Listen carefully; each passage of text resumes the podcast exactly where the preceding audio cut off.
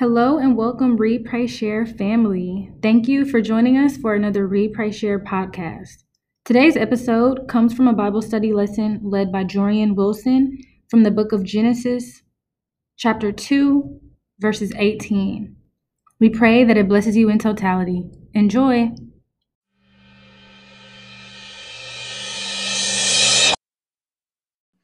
Such a good discussion. And one thing that came to mind when people were talking about obedience is like, you know, when we choose to disobey, we choose disobedience, but at what cost?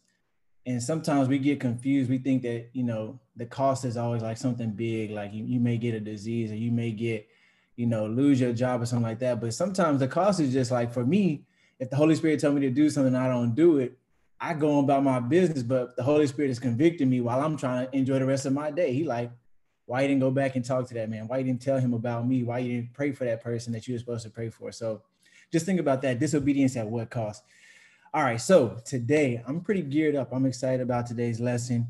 And for those who are note takers, I hope you are geared up because it'll be a quick lesson, but uh, it's really bullet pointed today. Um, and so I hope we can I can give this lesson and we have a great dialogue about it um, following. And so throughout the month of February, we have discussed topics around love, right? So Kara kicked us off the first uh, week of the month, and she was talking about what is love. She gave us a, a sermon just defining what love is and what that looks like. And then Sean followed up with, you know, discussing sex and the tie that it creates between two individuals. And then last week, Sean talked about, you know, repentance, how it's important for us to repent and turn from our old ways. And so today, I hope that we can discuss a relationship that encapsulates all three of those previous topics. This unique relationship is marriage. And so I know that some of you are married, some of you may be engaged, but not all of you are married. And um, sometimes when we hear a topic about marriage and we're not married, we have uh, a tendency to maybe tune out what's being said because we feel like it doesn't apply to us. However, I want to caution you and just say that, you know, whether you're married or not, um, if you're aspiring to be married, this is going to be a good lesson for you because you don't get ready for marriage at the altar when you say I do. You everything that we're doing leading up to that point is preparing us for marriage, right? We're building habits that are preparing us to be married. And so I hope that you will take this lesson and just learn and grow with us and um, be open to the dialogue. All right. So before we talk about the purpose of marriage, let's first discuss what marriage is exactly. Um, and so, marriage is a covenant between a man and a woman. And a covenant is an agreement without clause. And when I say this, what I mean is we've all uh, been signed contracts, perhaps, that have clauses in it. For example, when you get ready to go rent an apartment, you sign a lot of paperwork that identifies your responsibilities as being a leaser of that apartment. And in there, there's clauses that say if you break this agreement or if you do this, if you bring a pet on site and you know it's not allowed, then that's terminate. Those are grounds for terminating the, uh, the agreement to terminate the contract, make it void, right? However, marriage is not intended to be this way. Contrary to popular opinion and cultural norms, marriage is intended to be a covenant, which is an agreement without clause. Uh, let's consider, you know, the wedding vows, for example. When people go to the altar, uh, this is just an example. It sounds something like this I, Jorian, take you, Destiny, to be my wife, to hold from this day forward, for better or for worse, for richer, for poor, in sickness and in health, to love and cherish till death do us part, according to God's holy law. And in the presence of God, I make this vow. So when people say their vows, they don't have any any clause that they don't say, I promise to love you, to cherish you, to death do us part, unless you start doing stuff I don't like, or unless X, Y, or Z, right? And if you ever go to a wedding and you hear somebody say something like that, then that marriage may be set up to fail because that person's already already thinking about ways to to get out of it. Likewise, if somebody comes to you with that commitment and say, "Hey, I I vow to be with you forever," just as long as you, you know, you cook every Tuesday my favorite meal or something like that, right? You know, those aren't. That's not what marriage is about. It's about sticking it through through good and bad. Uh, these are solemn words that people commit to themselves, and they do it in front of God. Furthermore, we know that God is a God of covenant. How do we know this? We know this because God had a covenant with Noah. He, cre- he created this covenant that said he would never flood or destroy the earth with water again. God made a covenant with Abraham. He promised Abraham that he would bless him and make him into a great nation. God made a covenant with David that he would give him an heir and establish his throne and kingdom forever. So we see that God is a God of covenant, and he has given marriage as a covenant between two people in the in the presence of God. So now that we understand what marriage is, now let's dive into the meat of today's lesson, which is the purpose of marriage. So the first purpose I want to talk about, and I just want to give this disclaimer that this is not an exhaustive list. This is just things that came to me as I was studying and preparing for this lesson today. So the first purpose of marriage is companionship. We see in Genesis chapter 2, verse 18, it says, Then the Lord God said, It is not good for man to be alone. I will make a helper who is just right for him. God said it's not good for man to be alone. He gives Adam a helper, someone who is a companion.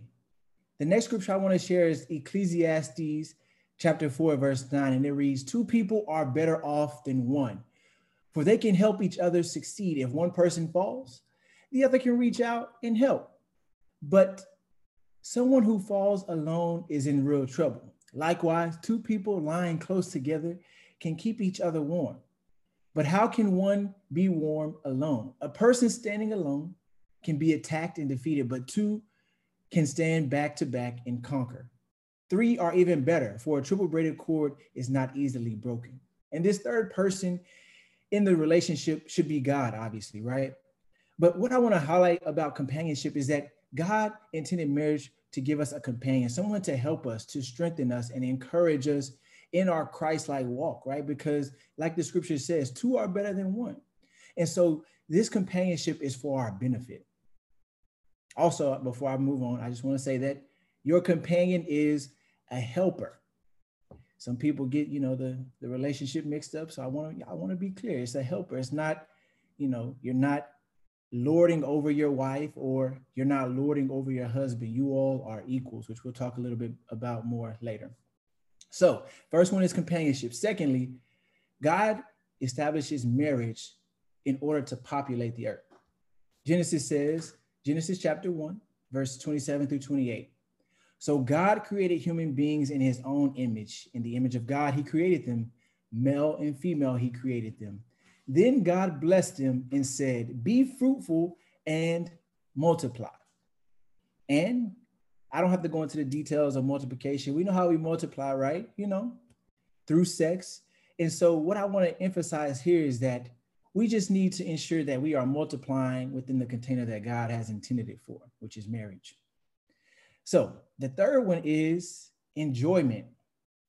Contrary to what culture will tell you, marriage should not be the old ball and chain, or you shouldn't be feeling like you are shackled, but marriage is for your enjoyment. Proverbs 18 22 says, He who finds a wife finds a good thing and obtains favor from the Lord. Your spouse or future spouse is a good thing.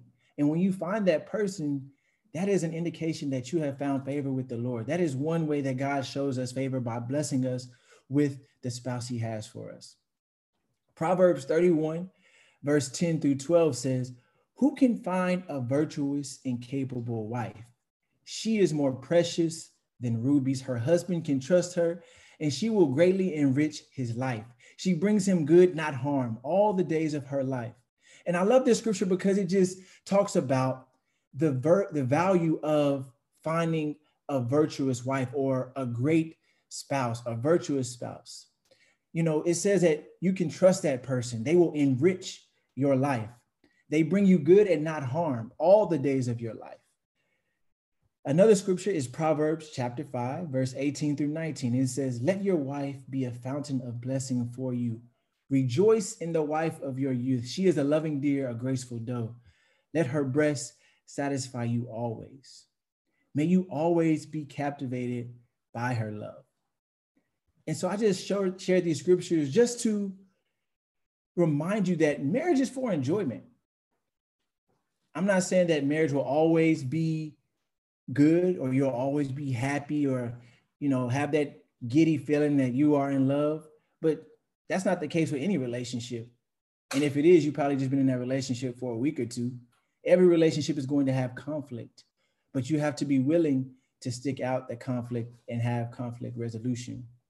And so the last thing I want to talk about today in regards to purpose is the most important thing. Marriage is intended to bring glory to God. How do we know this? We know this because Colossians chapter 1 verse 16 says, "All things were created by him and for him." This includes our marriage. Another scripture, First Corinthians chapter 10 verse 31 says, "So whether you eat or drink or whatever you do, do it all to the glory of God. And then the last scripture I want to share is that Matthew chapter 5, verse 14. You are the light of the world. A town built on a hill cannot be hidden. Neither do people light a lamp and put it under a bowl. Instead, they put it on its stand and give and it gives light to everyone in the house. In the same way, let your light shine before others that they may see your good deeds and glorify your Father in heaven. Our relationships with our spouses or future spouses are intended to bring glory to God. By the way, we, we love each other and also by the example that it shows to the world. When people see that relationship, they should be encouraged. They should have hope. I know the world says this that marriages fail, but there is hope that I see these Christian believers whose marriages lasting, who love each other, who are being kind to each other. That's the way that we should strive to carry out our marriages. And so, since glorifying God through marriage is the most important piece and purpose of marriage, how do we glorify God in marriage? I want to say again that this is not an exhaustive list. These are just a couple of points. And so, firstly, we can glorify God in our marriage by remaining faithful to one another.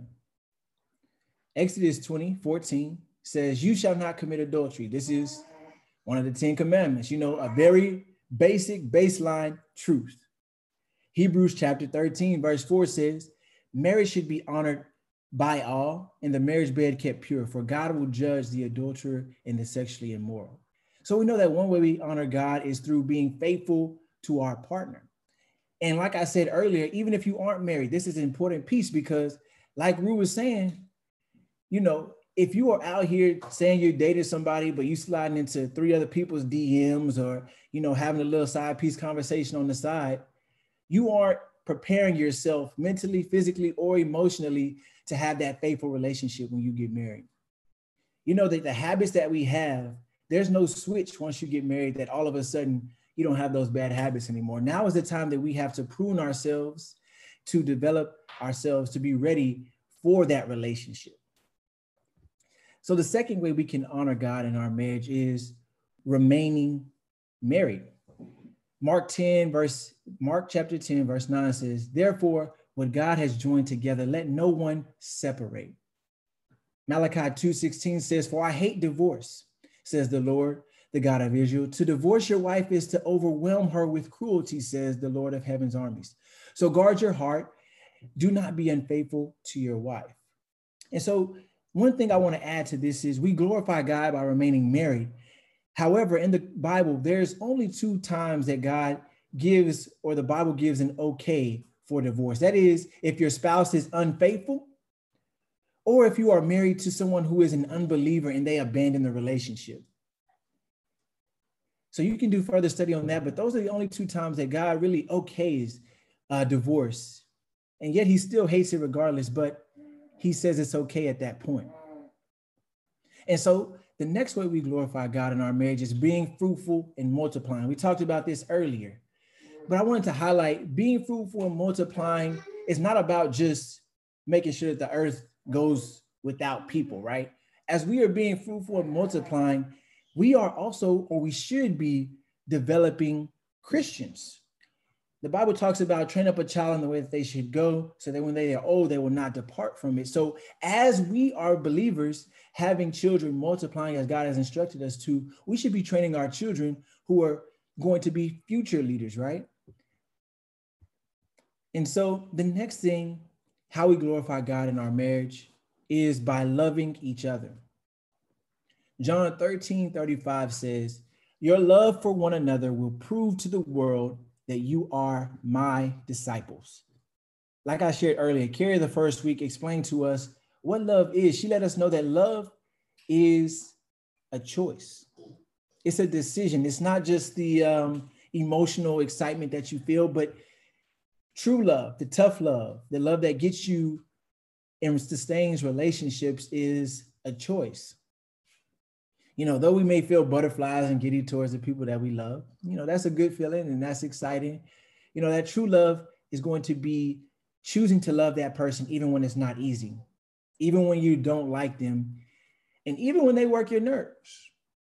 It's going to be hard, but we know that that's the way love is supposed to be carried out. And we know this because Jesus demonstrates that for us. Romans chapter 5, verse 8 says, But God showed his great love for us by sending Christ to die for us while we were still sinners. If you recall a few weeks ago, we talked about Jesus' death on the cross, and you know that Jesus emotionally had no desire to go and die and suffer on the cross. You know, that wasn't really, you know, in his, I guess, if he had a bucket list, that wouldn't have been on his bucket list dying on the cross, right? It wasn't a pleasurable experience, but because he loved us so much, he chose to do that. And we know that in our marriage that we have to love each other even when it's tough, even when it's hard. That's why the vows say for good and for bad, for richer, for poor, for better or worse, till death do us part. Because of course you want the good and you enjoy the good, but you also have to endure the tough times as well. And the last thing we do to glorify God in our marriage is we glorify Him through submission. And so I'm looking at Ephesians 5 for this piece, and I'm reading Ephesians chapter 5, verses 21 through 33. And it says, Further, submit to one another out of reverence for Christ. For wives, this means submit to your husbands as the, to the Lord. For a husband is the head of his wife, Christ as Christ is the head of the church. He is the savior of his body, the church. As the church submits to Christ, so you wives should submit to your husbands in everything. For husbands, this means love your wives just as Christ loved the church. He gave up his life for her to make her holy and clean, washed by cleansing of God's word. He did this to present her to himself as a glorious church without spot or wrinkle or any other blemish. Instead, she will be holy and without fault. In the same way, husbands ought to love their wives as they love their own bodies. For a man who loves his wife actually shows love for himself. No one hates his own body, but feeds and cares for it, just as Christ for, cares for the church. And we are members of his body. As the scriptures say, a man leaves his father and mother and is joined to his wife, and the two are united into one. This is a great mystery, but it is an illustration of the way Christ and the church are one. So again, I say each man must love his wife as he loves himself, and the wife must respect her husband. And so I love this passage because it's really just um, comparing marriage to Christ's relationship with the church it says that the wife should submit to the husband and the and that the husband should give up his life the way Christ gave up the, his life for the church. It says plainly that wives should submit to their husbands because the husband is the head of the wife. However, it also states that husbands should love their wives as Christ did the church, sacrificing their lives for their wife. Christ gave up his life for the church, and likewise, husbands, we must do the same for our, our wives. This is how the submission from our wives works. Our wives are able to submit, or wives, women feel more comfortable submitting when a husband is led by Christ, when he has already submitted his life to Christ. Sometimes we get hung up on the women are supposed to submit to us men, right? but we neglect the part where we have a greater responsibility to give up our lives the way Christ did for the church. And that's a huge sacrifice. That's a daily commitment, a daily sacrifice that has to be made in order for this dynamic to work. First Peter chapter 3 says, First Peter chapter 3, verse 7 says, In the same way, you husbands must give honor to your wives. Treat your wife with understanding as you live together. She may be weaker than you are, but she is your equal. I want to emphasize that she is your equal partner in God's gift of new life. Treat her as you should, so your prayers will not be hindered. And I just love that. And I emphasize it there because it says that your wife is your equal. Yes, the husband may be the leader of the wife of the family. However, she is your equal and she should be treated as such. So, in conclusion, as I close out today, I just want to kind of recap what we talked about, right? We talked about what marriage is, that it's a covenant, not a contract. We discussed that we discussed the four purposes of marriage, and we discussed how we bring glory to God in marriage. If you are married or engaged, I hope that this will give you an opportunity to kind of reevaluate that relationship. How are you aligning with, you know, the way God has called us, the purpose that He has called us to live in in marriage? And if you are not married yet, but aspiring to be a husband or a wife, I hope you will use this lesson uh, to better understand God's design for marriage what it is that you actually are designed, what you will be committing to, and that you will begin to prepare yourself mentally, physically, emotionally, spiritually to be able to take that step and be successful in that area. And so as I conclude, I just want you to, I want to ask a few questions and give you, you know, something to think about, something to marinate on because we are talking about marriage today.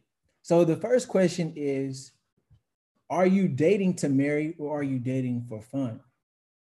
as we are dating individuals, we should be considering whether this person is a wifey material, a husband material, as we would say. If not, and you're just dating for fun, I mean, you wasting your time. I mean, that's your your own individual choice.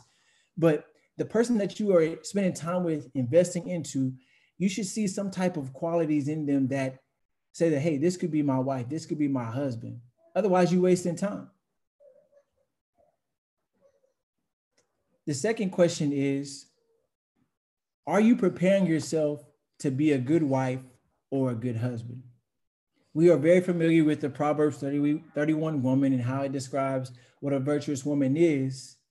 But are you working to be that modern day virtuous woman? We always talk about the scripture he who finds a wife finds a good thing, right? But women, are you being that good thing? Also, men, as you are aspiring to be husbands and good husbands, are you submitted to Christ or are you submitted to your flesh? Have you only submitted? I mean, you can't really halfway submit, but have you halfway committed to? You can't halfway commit. Are you committed or are you not committed and submitted to Christ? It's really simple. It's kind of like you can't be halfway something. You can only be fully committed or you can be fully submitted. Are you being faithful in the relationship that you are in right now? It's important for us to understand, like I said before, that if you aren't married, you are preparing for that relationship if that's something you desire and if that's something that God has for you. So, are you taking the necessary steps, building the right habits to prepare yourself to be a godly spouse? I just want to emphasize this again because I've been married four years and I've learned this the hard way. So I'm speaking for from experience that when you're married, it's important to be prepared for that step. And now is your time to be prepared and to prepare yourself. There's no magic switch that flips that all of a sudden you become the godly spouse that we've discussed today. And are you exemplifying that first Corinthians 13 type of love in whatever relationship you're in, whether it be a dating, whether you're married, or whether it's just your friends? Are you being patient? Are you exemplifying kindness? Do you have envy? Are you boastful? Are you proud? Are you dishonoring people? Are you self-seeking? These are the things that we should be mindful of as we are building this relationship. And above all, men and women, it's important that we understand if we are submitted to Christ or not. Remember that we cannot be halfway submitted. We either are or we aren't. We can't do a percentage. We can't be 80% in and 20% out. We have to be all in. So that's just the questions I hope that you will consider. Um, I know that was a lot and it was pretty quick, but I hope that you took some some good notes from this. And um, that's all I really had to share. And I'll turn it back over to Sean for um, whatever else he wants to do so he can open up the floor for discussion.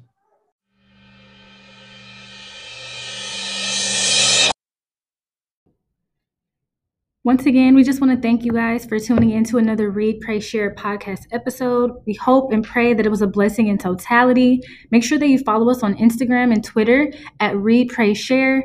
And until the next time, continue to do like we always say, and that's read, pray, and share.